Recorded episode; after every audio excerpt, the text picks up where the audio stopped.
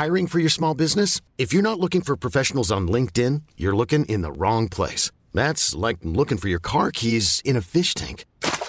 LinkedIn helps you hire professionals you can't find anywhere else, even those who aren't actively searching for a new job but might be open to the perfect role. In a given month, over 70% of LinkedIn users don't even visit other leading job sites. So start looking in the right place. With LinkedIn, you can hire professionals like a professional. Post your free job on linkedin.com slash achieve today.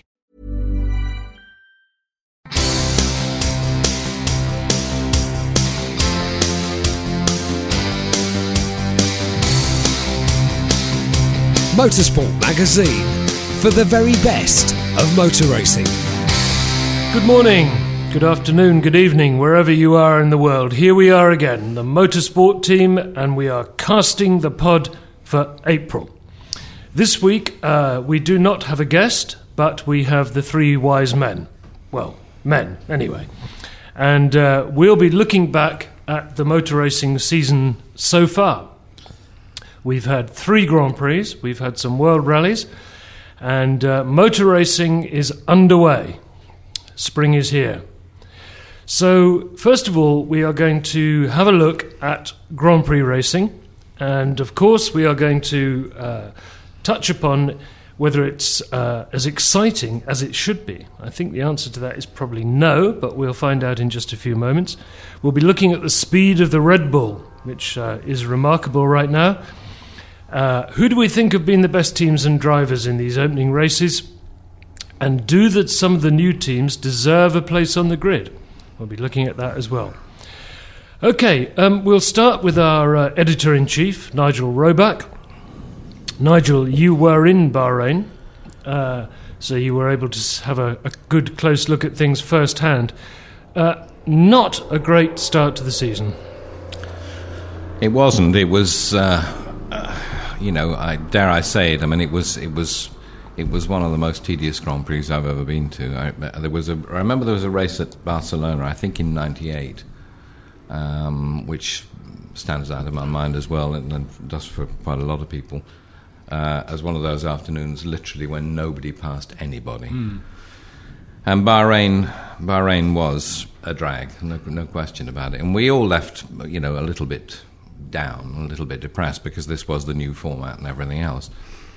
But I, I must say, um, people were jumping up and saying, "Oh well, we've got to get Bridgestone to make useless tires, and uh, you know we've got to have a, a, fixed number of pit stops and all the rest of it." I, I don't want to see anything like that. I, I, don't want to see any gimmicks at all in Formula One. I mean, I see uh, Malia has been saying been coming out with all sorts of fairground ideas. I think you know people who've been around this sport a little longer and have loved it all their lives probably feel Formula One should be purer than that. Well, we've been bored before, haven't we? Yeah, we've been bored before. Absolutely. I mean, I, I was, you know, I've said to so many people, I was bored to tears by the sprint stop sprint era. I just thought it was like. Uh, I don't know. I, it was just it was talk about formulaic Grand Prix racing. I thought it was tedious, you know. So you're not a, beyond comparison. Not a fan of Bernie's shortcut idea, then? I think Bernie's shortcut. I, I still can't. I, I, mean, I, you know, I, I remember. Should we perhaps it, it, it, sorry, I was briefly gonna, explain Bernie's? Uh, well, Bernie came up with this idea that every circuit should have built into it a shortcut which a driver could use. Um, I guess half a dozen times in a race, whatever, in order to enable him to get past the car in front of him, which is supposed to be the whole point of why we're there in the first place. But I noticed that not this is not something I often do, but I happened to see some some rallycross on TV a couple of days ago, and it was at Lydden. Uh, in fact, it was on Bank Holiday Monday, um, and I noticed that in rallycross they've now adopted uh, not a shortcut but a long cut so that on one lap you are required to take this longer way round. More interesting. Uh, yeah, and fine. Great for rallycross. No problem with that. Don't want to see anything like that in Formula One. Um, I mean, I was very much in favour of the ban on refueling in the first place, and I still am. And I think, yes, Bahrain was dreadful, uh, but everybody was feeling their way. Nobody had a clue how long the soft Bridgestones mm-hmm. were going to last. everybody was ultra conservative. Um, then we, you know, Australia, I thought was a sensational race, um, and of course, the weather played a you know a huge part in that. Um, as I said, you know, you, you, you, as soon as you have wet or even damp, you have less grip, and as soon as you have less grip, you get overtaking because drivers make mistakes, Yep. um, and you can't guarantee rain at every every race, of course, unless we have sprinklers. But again, it's a gimmick, isn't it? You can't you can't you, you, know, you cannot sort of stage a wet world championship just No. so that cars can actually pass each other. Um, they're going to get rid of, of, of double diffusers at the end of this year. Finally, they should have got rid of them at the beginning of last year. You know that should have been snuffed out at birth. Um, but I, I, I think we just, I still think we have to give this format time, and I, and I'm, I still think even, even Malaysia, right, it wasn't a great race, but it wasn't a bad race. And no, I didn't think it was. And there was evidence in, I thought there was evidence in Malaysia of drivers um, being aware of the fact they had to pass or had to try to pass because of the stupid rules. I mean, Lewis, look at Lewis. Lewis was sensational chop- chopping up through the field. Yeah, he was. But of course, as soon as he came up on a, a, a, a vaguely comparably quick car, Sutil, um, there he stayed. So, you know, we, that can be that can be improved by changing the rules by getting rid of. I mean, I would get rid of diffusers altogether. You know, I think they should have gone with the barge boards. but um, I, I'm I'm not discouraged at Okay. all. I mean, Bahrain was awful, but I think I think the, the two races have since since have, have, uh, have sort of Okay. That made me feel a lot better about it. Cause for optimism, Mr. Editor. Yes. Yep, I agree. I think we'll get some dull Grand Prix this year, as we always have done. Uh, you know, the Spanish Grand Prix, uh, Hungarian Grand Prix, always ones that um, end up being processional generally, um, and that will be the same this year. Certainly, um, you know, the, the overtaking problem will will be. Um, Higher there than other circuits, but I thought I thought I agree with Nigel that Malaysia wasn't a bad race. The circuit's a good circuit for racing because it's wide. It's got you know they've got it's got the hairpin bend. The first corner's good for overtaking. Yep. Um, and we saw some good action there. So I I think it was entertaining and, and like Nigel, I guess we're you know we're we're slightly more purist in our way of thinking here. Um, but it's a proper Grand Prix now. You have to look after your car over a Grand Prix distance, look after your tyres, um, and it's not it's not a sprint format race anymore. And, and I think that that's bringing out a new a new interest f- for me watching races. And you can see the co- the comparison of the way that someone like Lewis Hamilton goes about driving a Grand Prix and the way Jenson Button drives a Grand Prix over the course of the year. I think it's hmm. going to be very nip and tuck between them. Hmm. Okay. Lewis, I think, has been fantastic this year in terms of what he's done on the circuit. He's been so entertaining to watch. And I think, hmm. you know, if you used BBC's red button to watch one driver, it would be Lewis. Um, but Jenson, again, you know, a, a classic Grand Prix victory. The way that he took his Australian win, you know, a dose of luck, but also Yeah. courage of his convictions to, to make a judgment on tyres, come into the pits and, and stand by it, and then drive very well thereafter. So I, I think there's, there's still lots of ingredients for a great season. Um, but the remaining problem is still there and will be with us all year about overtaking, and it's it's all aero, as Nigel says. It's, Yeah. You know they need to sort the rules out to allow these cars to overtake. Ed Foster, what, how, how have you enjoyed your season so far? Yeah, but I think we might just say that noise in the background is, is not my stomach. It's it's a noisy radiator. Uh, if, if anyone's wondering, um, the uh, it's, I think the season's been very good. Obviously, as Nigel said, that opening race in Bahrain was was about as boring as it gets. But um, you know, all these solutions that Nigel was mentioning, they're dealing with the problem and not the cause. And as Damien says, we've we've got to sort out the aero. And uh, but then the team's saying, "Oh, it's valuable advertising space," and you know, we don't want to get rid of the wings and all this kind of stuff. But um, and but the other day, Fernando Alonso came out and said, "If you want to see overtaking, don't watch Formula One. You know, it's it's never going to be like MotoGP." And I think some people have got this sort of slightly hazy memory of there always being lots of overtaking in Formula One, which that there hasn't really. Um, and well, certainly when you compare it to MotoGP, so I think everyone's got to take a slight step back um, and appreciate sort of what it is. And it's it's not MotoGP, it's not touring cars. Um, and it's, it's I don't want to use the chess match like Max Mosley. No. but it's you know it's different. I think that you know the point is that you know the overtaking Formula One overtaking should never be easy. It should never be. Uh, I mean, I'm thinking back now to the cart days when they had the Handford wing.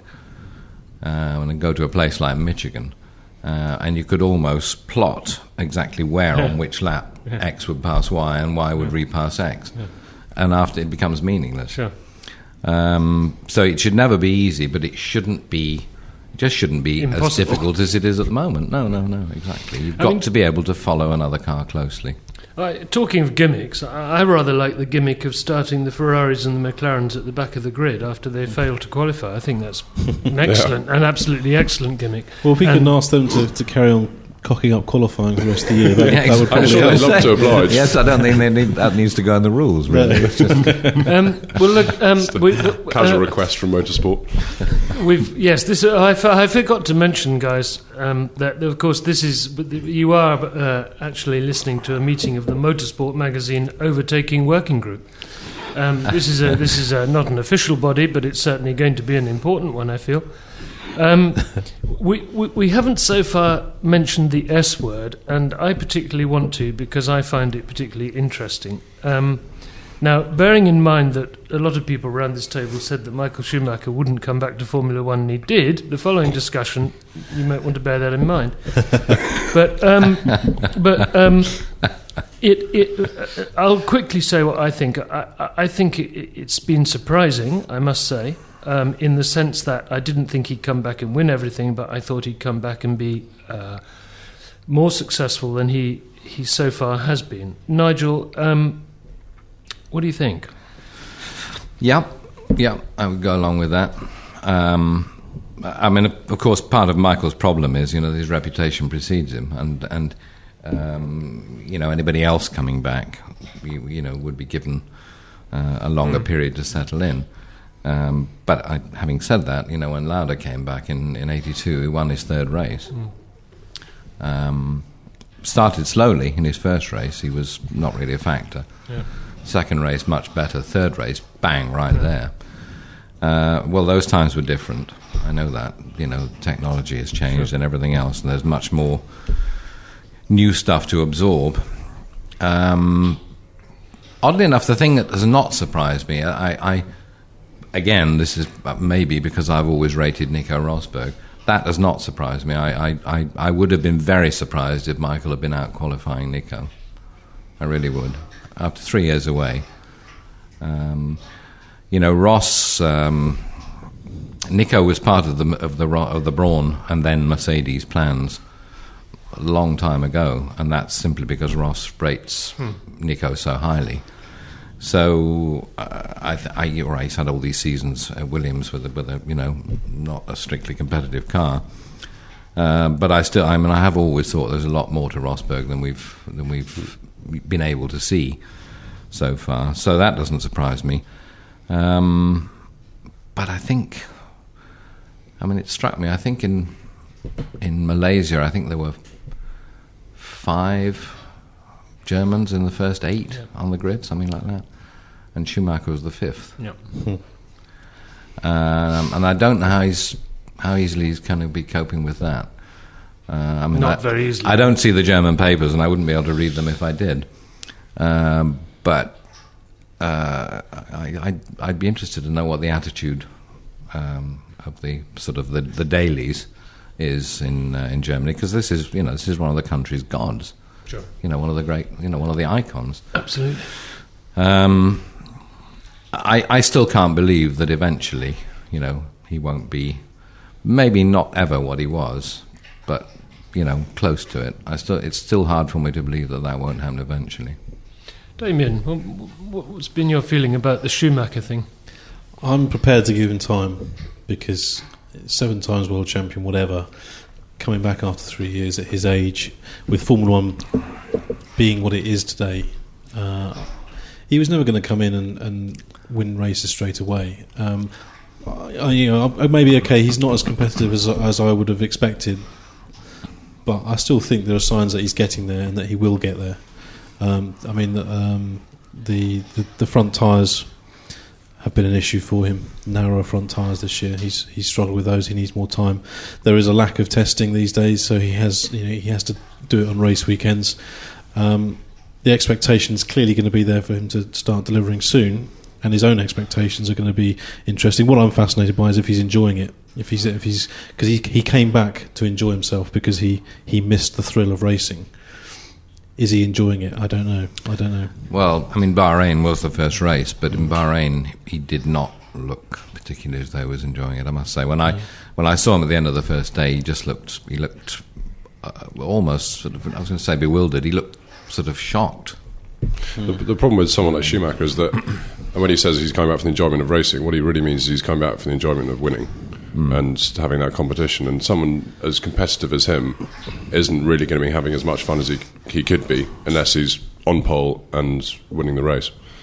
So uh, I think that's certainly a factor. But also, I mean, the Mercedes GP car isn't it's certainly not the quickest on the grid, but I think there's also a, he's the way he sets his car up is is quite sort of it's very individual. Um, it's quite different to how a lot of other people like it. So the, uh, he's still pushing for that. I think he's he's mentioned that the car's still not quite how he'd like it. Um, I think one thing that's emphatically not there anymore is the old Schumacher um, air of mystery, the, you know, the, the, the superior being kind of figure that he used no, to be. no. You know, it's like Tiger Woods this weekend in the Masters at the golf. You know, he's going to be. I think his his previous aura has been has been shot to pieces. Yeah, I, I agree with that. I mean, that's what people have been saying about Tiger for months. That even if he comes back, and even if he's again brilliant, which he almost certainly will be, still the perception of him um, among his rivals will never be quite the same again. They will never. They will because they.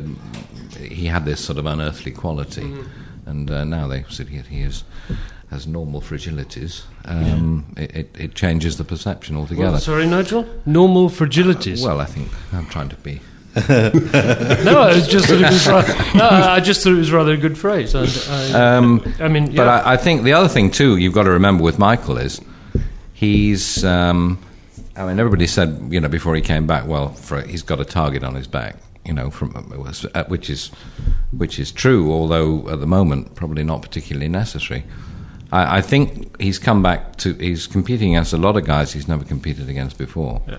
The overall quality is very, very high Yeah. at the moment, has higher than for many, many years and a lot of kids half his age, and the last thing in the world they are is, um, you know, overawed by Michael Schumacher. well, yeah, we saw it with when he passed Lucas di Grassi in Australia, Yeah, and di Grassi absolutely. went straight past him in the next corner. yes. You know, I mean, No, it's true. he was in a Virgin car. And it's And also, you know, I mean, there he was, spent most of the afternoon, you know, behind Alguersuari. yeah. And you just think, well, all right, we know about the, the difficulties of overtaking, but still you think the Schumacher of old would simply have muscled his way past. I, th- I think I, briefly. I think it's also interesting that one of the skills of being very good at something is knowing when to stop doing it. And in my humble opinion, he should have stopped doing it, which he did, and he shouldn't have come back. Um, the quickest car on the grid, somebody just mentioned, um, or w- what wasn't the quickest car on the grid? The, what is the quickest car on the grid is the Red Bull, Adrian Newey's Red Bull with the Renault engine. Um, it's very, very impressive. Um, it, it also has what we call normal fragilities, I think. But it won in uh, Malaysia.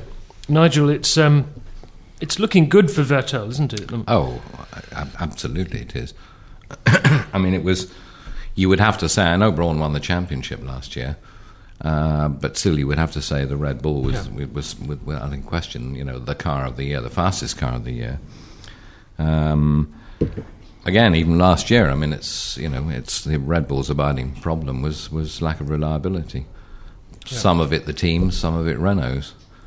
Um, and Vettel had this problem with you know having to sort of almost miss sessions just run at the very end and so as not to put more miles on the engine because he had so few engines left and so on. But I think um, thing about this year's car is you know it's it's it, it isn't a start again job. It's an evolution of last year's car. And actually, on that basis, you might have expected it to have been more reliable than uh, than it has. Absolutely, you Um, would. But not that, you know, notwithstanding.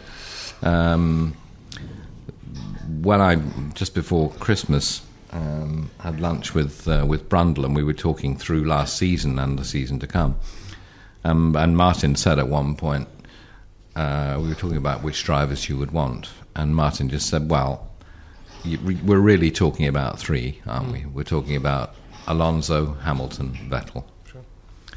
Um, and I think that is pretty much the case. Um, Webber's got a problem, hasn't he? Huh? Webber's got a problem at the moment. Uh, seems to have.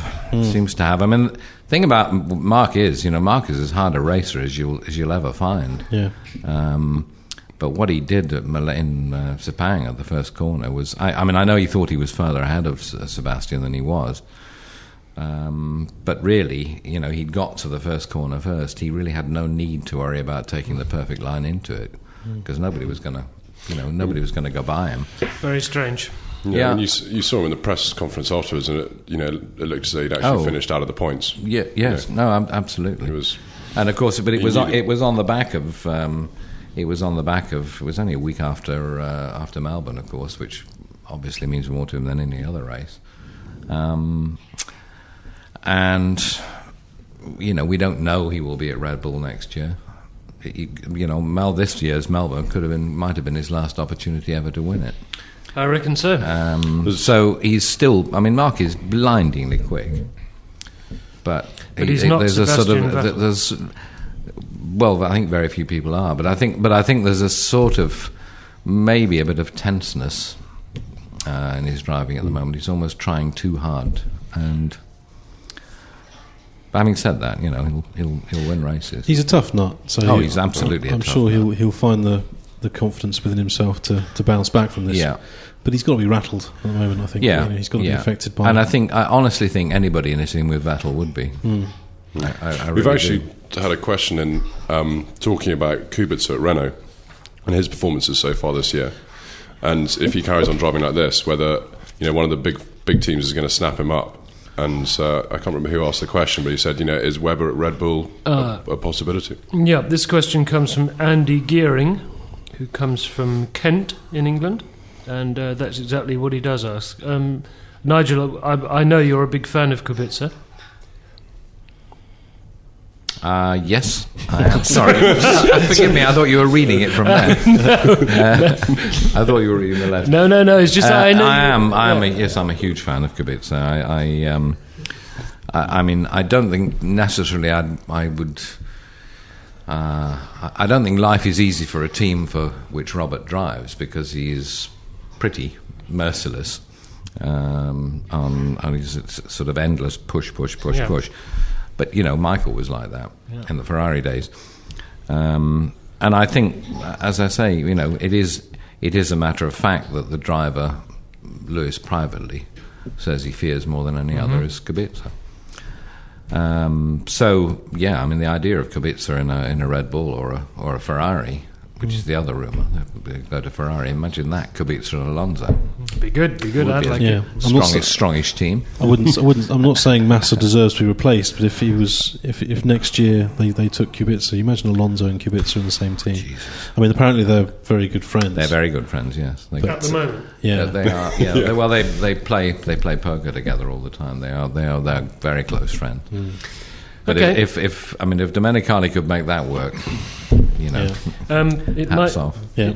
This is possibly the moment to remind everybody that Vettel was my tip for the World Championship this year. Uh, Right. So perhaps we should perhaps we should take a look uh, look now briefly at some of the new teams. Um, well, I did I did ask the question at the beginning of the program. You know, d- do the, some of these teams deserve a place on the grid?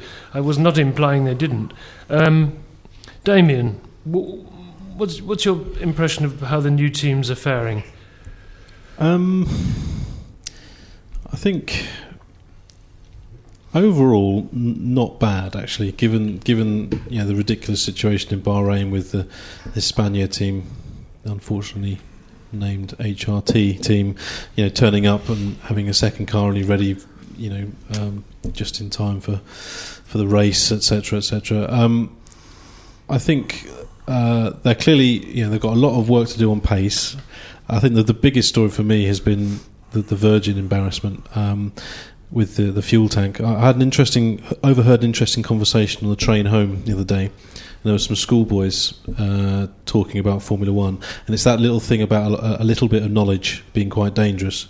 And they, they knew you know a fair bit about Formula One and what was going on, but they said um, you know, their comment was, "What was Richard Branson thinking?" You know, he's he's the guy responsible for this mistake, and he must be absolutely fuming about this because it's so it's just a fundamental It, mistake. it is fairly fundamental, really. Yes. Yeah. To be able Just- to carry enough fuel to get at the end of the race. Yeah. Yes, you would think so. And I- I- Branson hasn't got where he's got accepting that kind of mistake.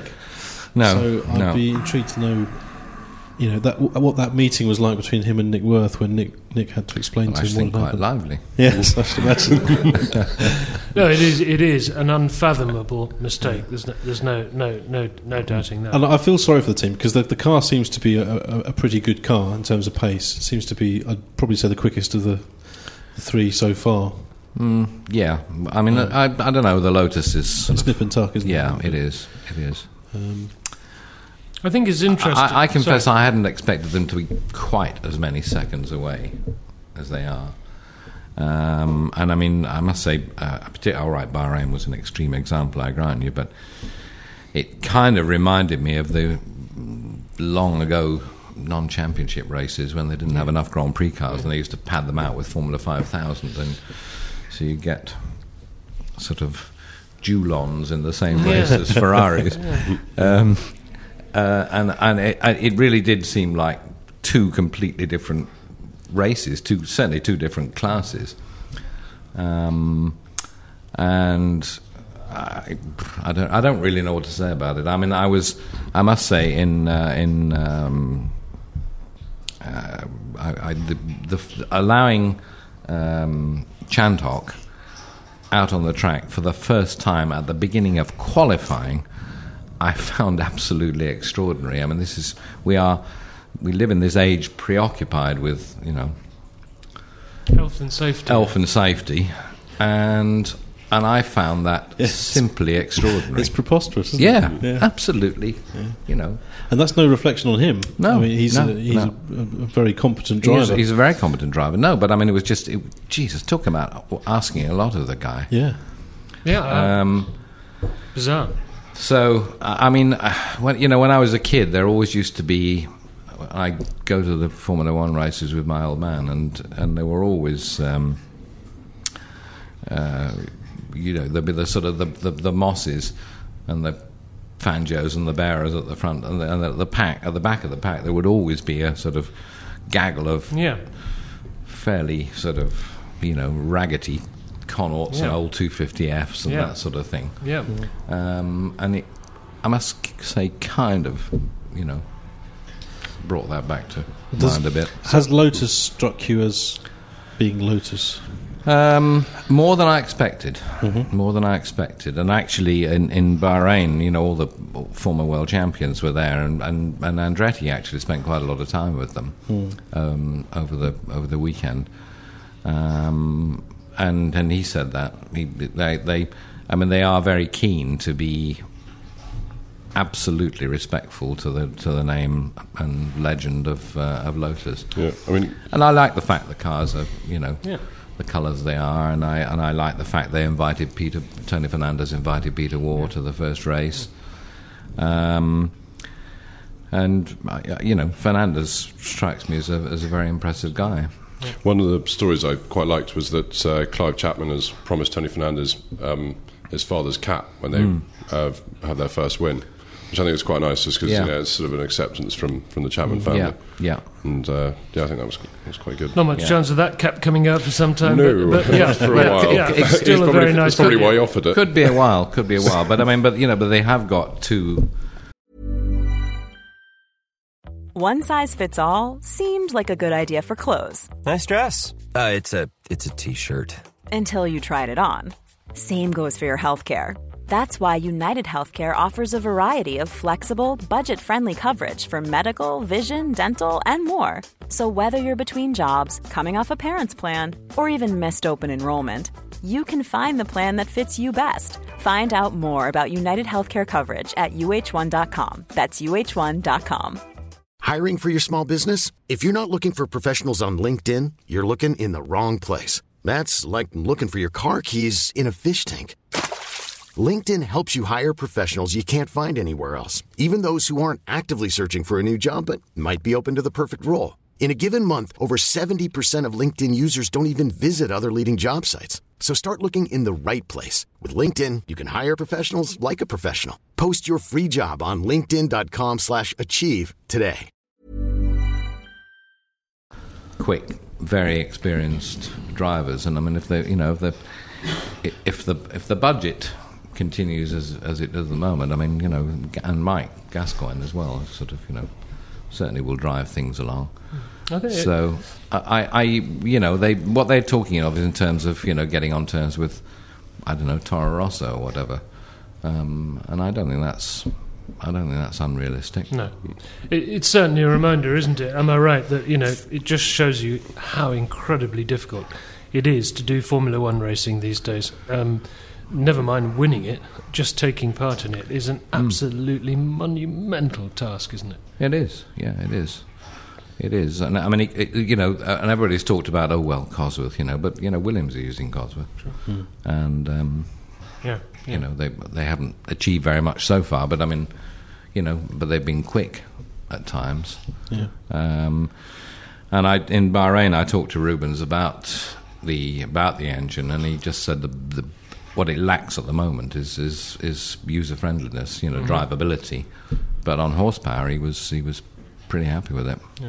Talking of Williams, um, I'm, I haven't been that impressed by Hulkenberg this so far this season. I mean, he was touted as you know one of one of the great stars coming Well, into he this. was Yeah, actually he's touted been- as the new Michael He's, Schumacher. he's, I think he's been quite unlucky. I mean, I think you know to be um, bundled out of Melbourne as he was, you know, by Yeah, Kobayashi on the opening lap. Um, Qualified fifth in Malaysia. He didn't did. He Yeah, was, the thing was, he, true. wa- That he, was he looked pretty harsh. good all the way through in Malaysia, in the, you know, certainly in qualifying. But it- this is a bit of a Williams phenomenon, and has been for a while now. I mean, you look at the number of races when you know when uh, when Nico was there, a number of times they would qualify exceptionally well, and they'd be very often fastest of all on Fridays and that sort of thing.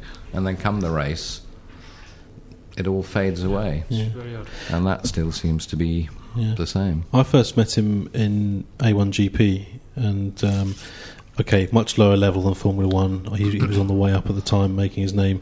Had Willi Weber as his manager, just like Michael. Um, and he'd created a little aura around himself that um, he was the man to beat, and that the guy who was almost untouchable at times in A1. And um, I think he carried it through to GP2, and I think still give him t- give him time at Williams. I think they'll they'll like him at Williams, Yeah. um, and I think he'll he'll come good.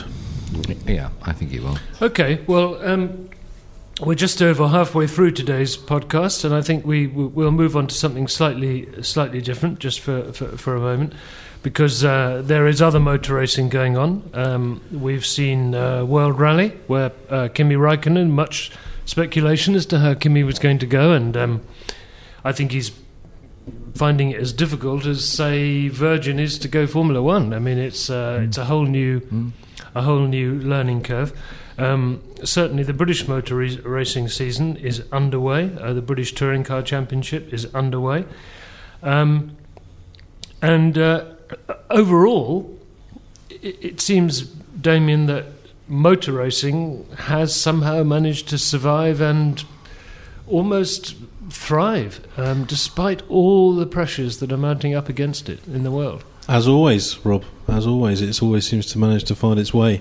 I think the, the BTCC uh, has lost manufacturers. We all know about that. But Honda and Chevrolet have made commitments to the series. Alan Gow, as usual, is talking up the series, talking about big, decent-sized grids, which it which it does have. You know, the quality of the drivers isn't there compared to previous years. There's no doubt about it. But um, it's it's a it's still the premier British series. Yep. Still entertains people hugely on on TV and at the circuits and um, I think actually finding its way as a as a as a place for privateers is probably the way forward for the series anyway. That it doesn't need nine manufacturer teams like it used to have in the mid '90s. It- you know, it's reinvented itself since then. Forget those super touring days. That's that's gone. and we should really just move on from that. And I think it's taken a long time for the series to get away from its its it, the shadow of those 1990s. Yeah. But I think what it's got these days is is a very you know to to use the sort of marketing terminology, it's a good product, and um, it still entertains people hugely.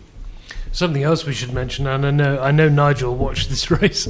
Uh, it was the first. Uh, uh, uh IndyCar race in uh, Brazil, in, in downtown Sao Paulo. Hmm. That, that, I think that for me that sort of whetted the appetite for, for another year of racing. It was an interesting track surface, wasn't it? Yes.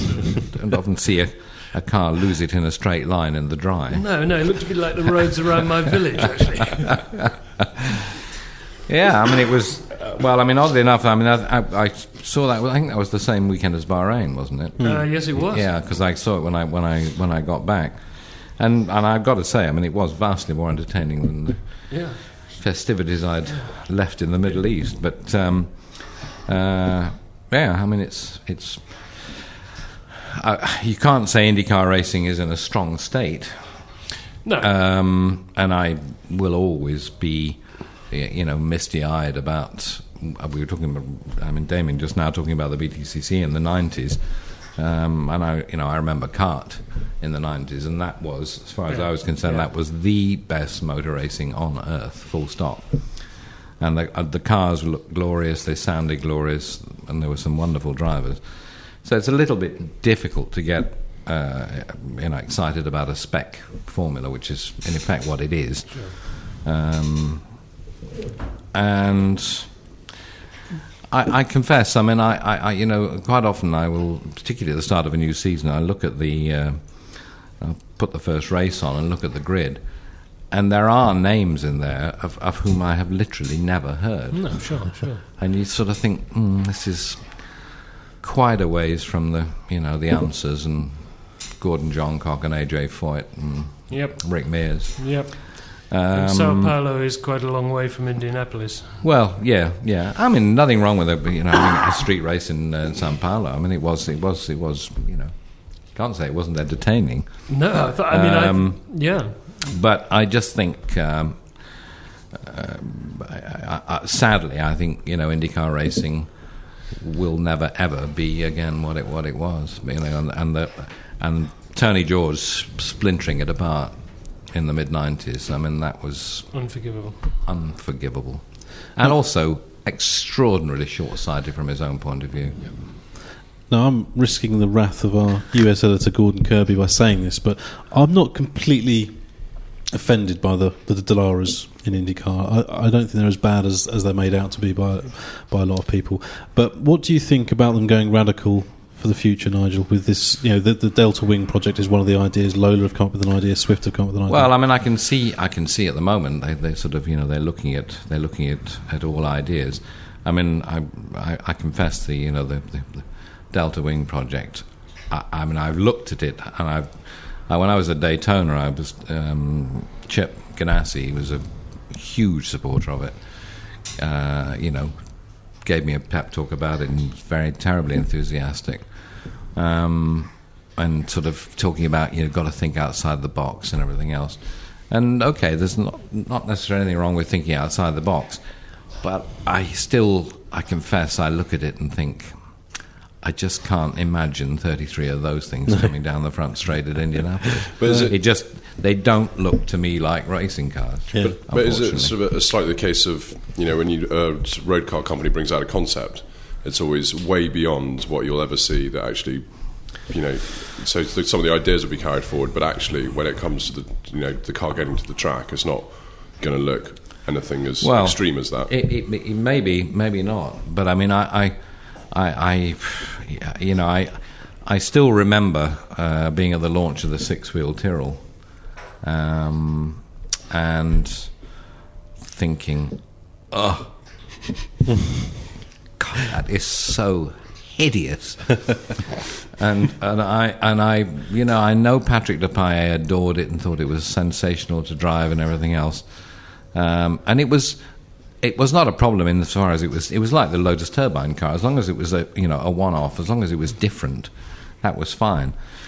Um, but I I always thought it was about the ugliest thing I ever saw on a racetrack. And And then people started experimenting with, you know, with six wheels, with four wheels at the Yes, back, and I Williams. thought, ah, was back to the Pat Clancy special at Indianapolis in the late forties, I- which mercifully died a death.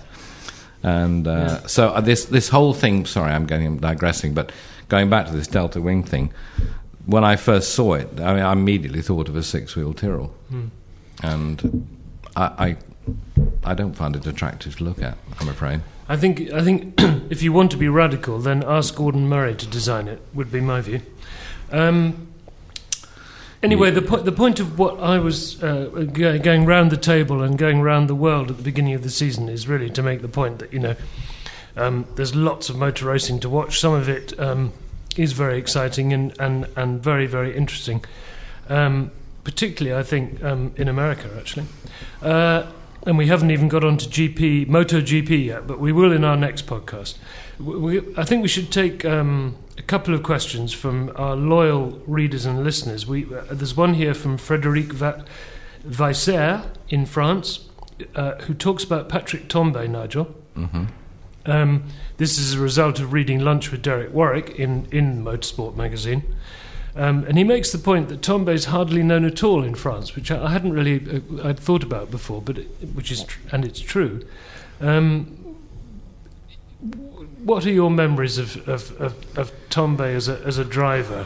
It, he, it was a difficult difficult career. Well, I mean, I, the first thing I would say, I mean, he's he's he's without any question one of the nicest blokes I've ever met in motor racing, or indeed in life. Just a delightful guy, just a you know wonderful character, great sense of humour. Um, of course, it didn't hurt. He's, he's a huge Anglophile. Um, his English is perfect. He. Uh, you know, he could impersonate several drivers in English. I mean, that's how good his English is. Um, just a lovely bloke. As a driver, um, he was. Uh, people. I remember somebody once describing him as a sort of lesser Chris Amon. Um, and there, there is probably some truth in that, in the sense that they were both. Um, I mean, Tambay was never as good as, as Amon, but he had a lot of natural talent. Um, and I think uh, what Tambay lacked to a degree, and Amon lacked to a degree, was. Uh, in fact, their personalities worked against them. They were almost too nice guys to be Grand Prix drivers. But when Patrick was really on it, I mean, he was he was he was pretty spectacular. And he's, Um, and he's- not spectacular on, in, in style, but in, in performance. I mean, he, he, he could be very, very quick. Um, but I think he was. Uh, um, I mean, when he was at Ferrari with Rene Arnoux, who was a, you know, entirely different sort of character, um, and a, you know, a real sort of, you know, rough diamond. a rough diamond, unpolished diamond, yes, but a real street fighter as well, and and that wasn't really Patrick. But um, I mean, I you know, I, I Harvey Postlethwaite when when Patrick was at Ferrari, Harvey Harvey always said, you know, the whole world underestimates Patrick, underrates him. He's a very very good driver, um, but probably just not. Um, as I say, with the, re- the necessary um, killer instinct. And then, I mean, he returns to the Goodwood Revival historic meeting in his late 40s, early 50s, and drives a a Cobra like he was 19 again. Well, yeah, I mean, he, he drove drove the Dino two four six, didn't he? Yeah. Fantastic. One of the one of the great beauties, one of the many beauties of Motorsport magazine and being involved with Motorsport magazine, is we can move decades and centuries and talk about the past, the present, and the future. And I'm going to spring one on my editor now. Uh, this one comes from Alistair Warren, and he wants to know, Damien Smith, what is the real name for the knee-operated F-duct, F-wing, F-channel device that McLaren are running this year? Do any of us know? I only know it as the F duct. That's as far as I know. Me too. It, it, it's, it's called, you know, and um, I welcome it. It's a typical piece of Formula One innovation to come up with something like that. And um, I think McLaren upset people by doing it, but they've just been clever. I think, And now they'll all have to have it. and now they'll have to have it. And then, and then the FIA will close off the F duct in some way, and, and it'll be it'll be outlawed. But that's what Formula One's all about, and always should be, as far Yep. as I can yeah. see. Well, I think it's a good. I'm actually quite interested that, that Adrian is a bit, little bit cherry. Adrian Newey is a little bit cherry of it on uh, from a safety standpoint. Yeah. in terms of because it, it in fact stalls the rear wing, um, and you know Adrian is thinks deeply, and he doesn't, you know, he doesn't make comments sort of No. no, left, no, right, he and centre. No. Uh, so I thought it was quite significant that, that that is a thought that's occurred to him because I haven't heard anybody else say that. And What- I love all this, you know, um, speculation about Newey and active ride, and you know Yeah, how how, how they're managing to get Yeah, the, the yeah. ride height. Yeah, yeah, yeah. Yeah, yeah. yeah. Oh, well, one of one of the great beauties of being a motorsport reader, of course, is that you can occasionally catch out the panel. So well done, Alistair Warren. The fact, the fact is, we don't know, but I think there's a lot of Fs in here, so it might be interesting to know what the other teams call it. um, right. Um, I know what the other teams call CFD, but unfortunately I can't say it on the. Can you not? How disappointing. Oh dear. Well, somebody called the first word was complete and the last word was disaster. Ah, yes. yes, that's CFD, yes. Which is computer design, of course. Yeah. Okay, yes, yes. I think we've got the middle word. Um, right. Um, Ed Foster, you've been on your travels, and I want you to tell us very briefly about them because they're going to appear in the uh, next magazine. And uh, I know people look forward to the next magazine. And uh, one thing in particular you did was go to the Wolfgang von Trips Museum, which uh, is something I think many of us would like to do, both in here and out there.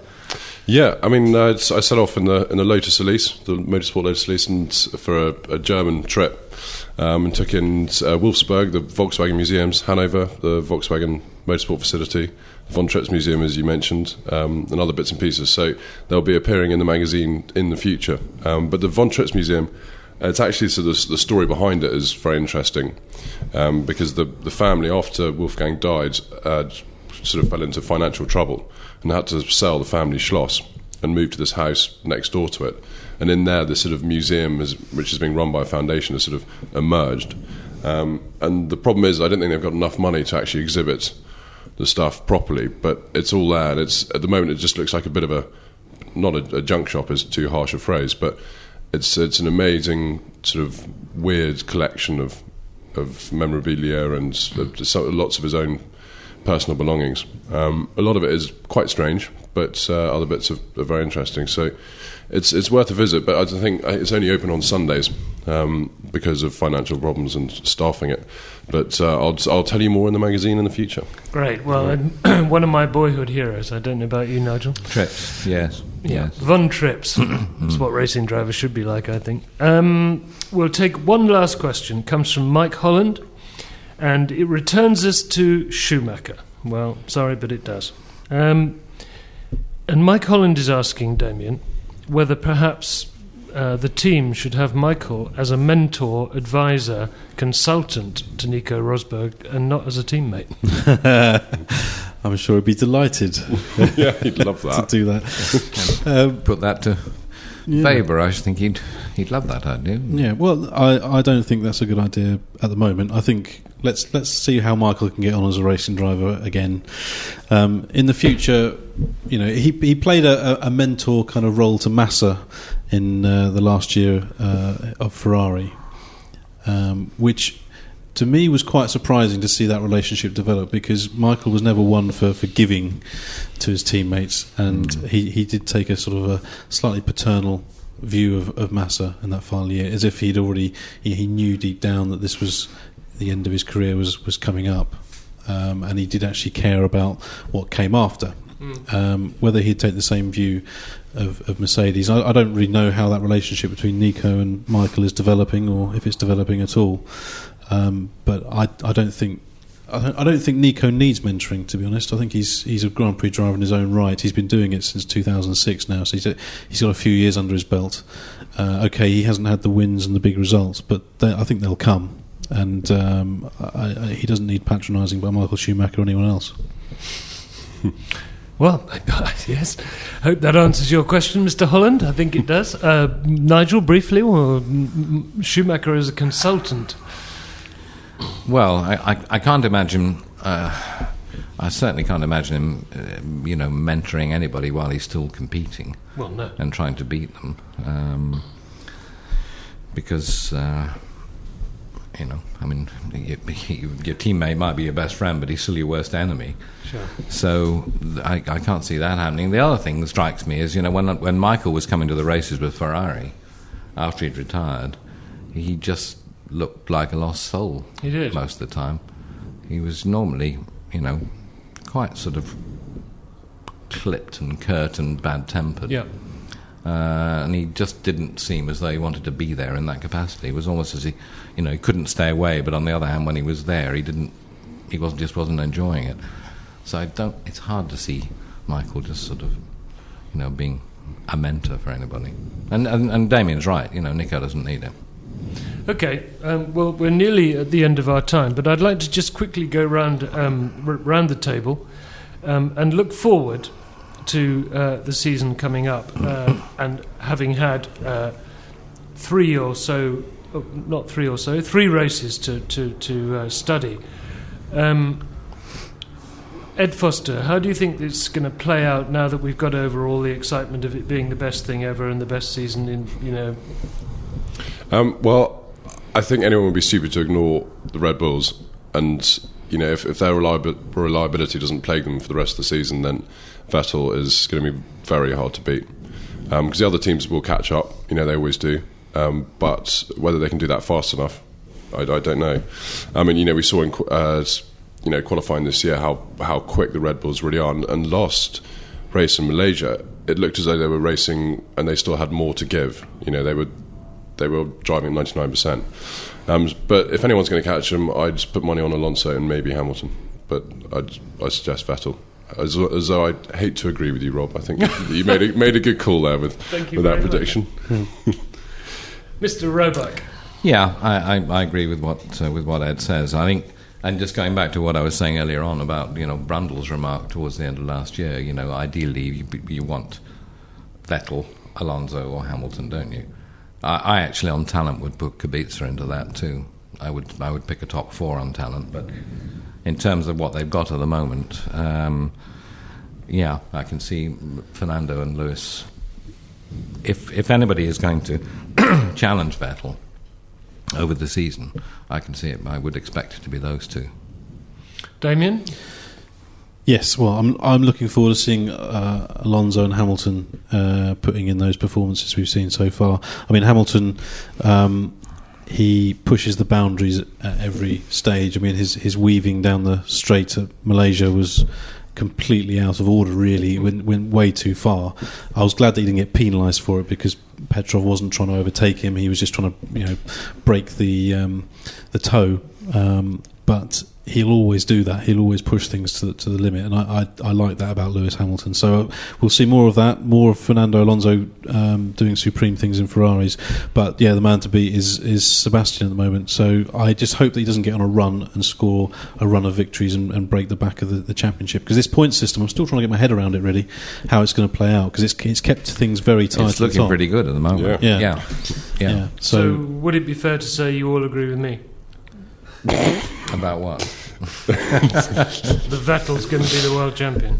Uh, no, I'd still say Alonso. Yeah, I'm going to stick with Alonso as well. But you're probably right. okay. Um, On that note, but no, I actually I think I, I like I, I, love what I love Damien's enthusiasm for Lewis Hamilton because I share it absolutely. I mean, you know, thank God for entertainment. He's a fantastic driver. Um, one of the stewards at Sepang, of course, was Johnny Herbert, and I'm, I can not imagine Johnny Herbert wanting to penalise that particular incident. Well, Johnny, being the bloke he is, would have just seen it as uh, over enthusiasm, I suspect, and, and um, the warning that he got, I think, was exactly the right. Yeah, I think if he'd done it lap after lap, yeah, would have been a different thing. Yeah, um, I think it was a sort of instinctive thing, and I'm reacting to this situation, you know, mm. as it happens. Um, Uh, I, I thought at the time, I thought, "Phew, that's marginal. that's marginal. And Yeah. and in Petrov, in fact, I mean, Petrov certainly did have designs on passing, didn't he? They got to the corner and he, you know. He's actually had rather a good season. Absolutely. Yeah. Um, but uh, in terms of good things about this season, one of the things I really like is that Todt has completely revamped the way the stewards behave, and also, you know, um, um, Max's two IC has been removed from the equation, and now we have a, a you know, um, um, I mean, Prost was in Bahrain acting as the steward, you know, the first race, for instance. So that's an excellent idea But what, what's been to, to have a Grand Prix driver who knows advising the stewards. That's you can't put a price on that. And what's been quite telling since Todt took over is that the, the racing has been in the headlines, and it's just been the Yeah. racing. And admittedly, it's been either boring or exciting, but it's that's what's in the not not Yeah. the political Yeah. goings on. Yeah, I think I think we're are we not? We're all surprised at how pleased we are with uh, Monsieur Todt at the FIA thus far. Yeah, Yeah. no, no question about it. And we haven't had, you know, I mean, we got to the ridiculous point, hadn't we, where, where there was sort of like four or five penalties a race, and it was just getting so nanny-fied. It was absurd. And I think it's interesting that in the year when NASCAR have gone back and sort of said, "Okay, boys, bump drafting is fine. Just do your own thing. Just don't do anything sort of really silly." uh, and it's helped. It's certainly helped in NASCAR, and, it, and in a way, it seems to be a little bit like that in F1 too, because you know we've gone through three races now without anybody being sort of you know Yeah, rejoice, pulled over rejoice. the coals. Yeah, absolutely. And Um, Lewis, Lewis's petulance surfacing every now and again is always going to keep us entertained as well. Cause, Well, you know, yes, it's um, I think he's probably. I can see Whitmarsh eventually getting a little tired of you know Very public outbursts. Not before long, I'd say. freaking stupid decisions over the radio when I'm supposed to be trying to drive a race. yeah. But uh, you know, the, the, the, the, the Button Hamilton thing fascinates me because Yeah. in so many ways it reminds me of uh, of of Senna and Prost. Yeah, absolutely, I agree. Yes, very, very interesting year ahead. Um, let us uh, end with our traditional summary of what is what is in the latest motorsport magazine, because I would urge you to buy one. It's it's good stuff. Damien, just give us a Yep. Hopefully you might have seen it already by now. Um, May issue's been on sale for a little while, um, but it's our celebration of 60 years of the Formula One World Championship. Um, so. Founded in May 1950 at Silverstone, so we, we took this opportunity to, to celebrate decade by decade uh, six of the best writers tackling the decade. So Doug Nye in the 50s, Eoin Young in the 60s, Alan Henry in the 70s, Nigel on the 80s, Maurice Hamilton on the 90s, and Adam Cooper on the noughties. So uh, um, we really enjoyed putting this one together. So hopefully uh, everyone will enjoy reading it. 60 years of Formula One. Go and get it. It's a good magazine. And lunch with. 'Cause Oh pe- yeah, lunch with is Riccardo Patrese this month, which we thought was quite fitting, given that until Rubens beat his record, he was the most you know the most starts of any Grand Prix driver. Uh, real Italian gent. You know, Nigel always had a lot of time for, Oh, yeah. for Riccardo. Yeah. Um, Simon had a great time with him uh, out in Italy, and um, you know, a Wonderful lovely guy. guy. Yeah. Hmm. Okay, that's what's in your motorsport magazine. Well, we are off now to have a general election in Great Britain, in case you hadn't heard. Um, so when we return, we will try not to have too many acronyms or acrimony, which is going to fill the whole of the next month, I've got a feeling. Um, anyway, we'll be back at the beginning of the month of May, the month of Indianapolis, of course. Uh, we hope to have a guest with us then, and if we are going to have a guest, we will certainly let you know on the website who that guest is going to be. But for now, uh, my great thanks to our editor Damien, to Nigel, and to Ed, and will and to Al, who uh, looks after the uh, quality of this recording. Uh, probably some radiator in it this week. Yes. Yeah, some radiator noises, but anyway, it's motor racing. See you next time. Bye. Motorsport Magazine, the audio podcast.